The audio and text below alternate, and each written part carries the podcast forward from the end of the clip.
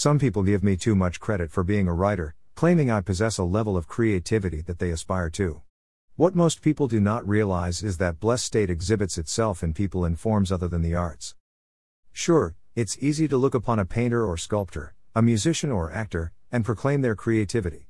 But the landscape architect and pastry chef, the interior designer and graphic artist, fall within that realm. Even the person who decorates their home or plants a vegetable or flower garden is imbued with creativity. We place too much importance on the glamorous aspects without focusing in on what it really is. To me, being creative is largely looking at possibilities that others do not see. It is recognizing what can be, selecting the appropriate tools, and committing a bold act of transformation. Bringing forth something special that was not there prior is the utmost act of creativity. Further, we have a tendency to believe that something must be permanent in order for that act to be considered special.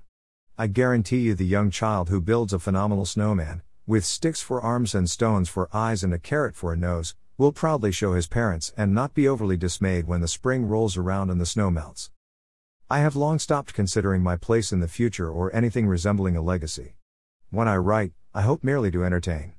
The feeling I get from that is deeper and more profound than anything I know of on this earth.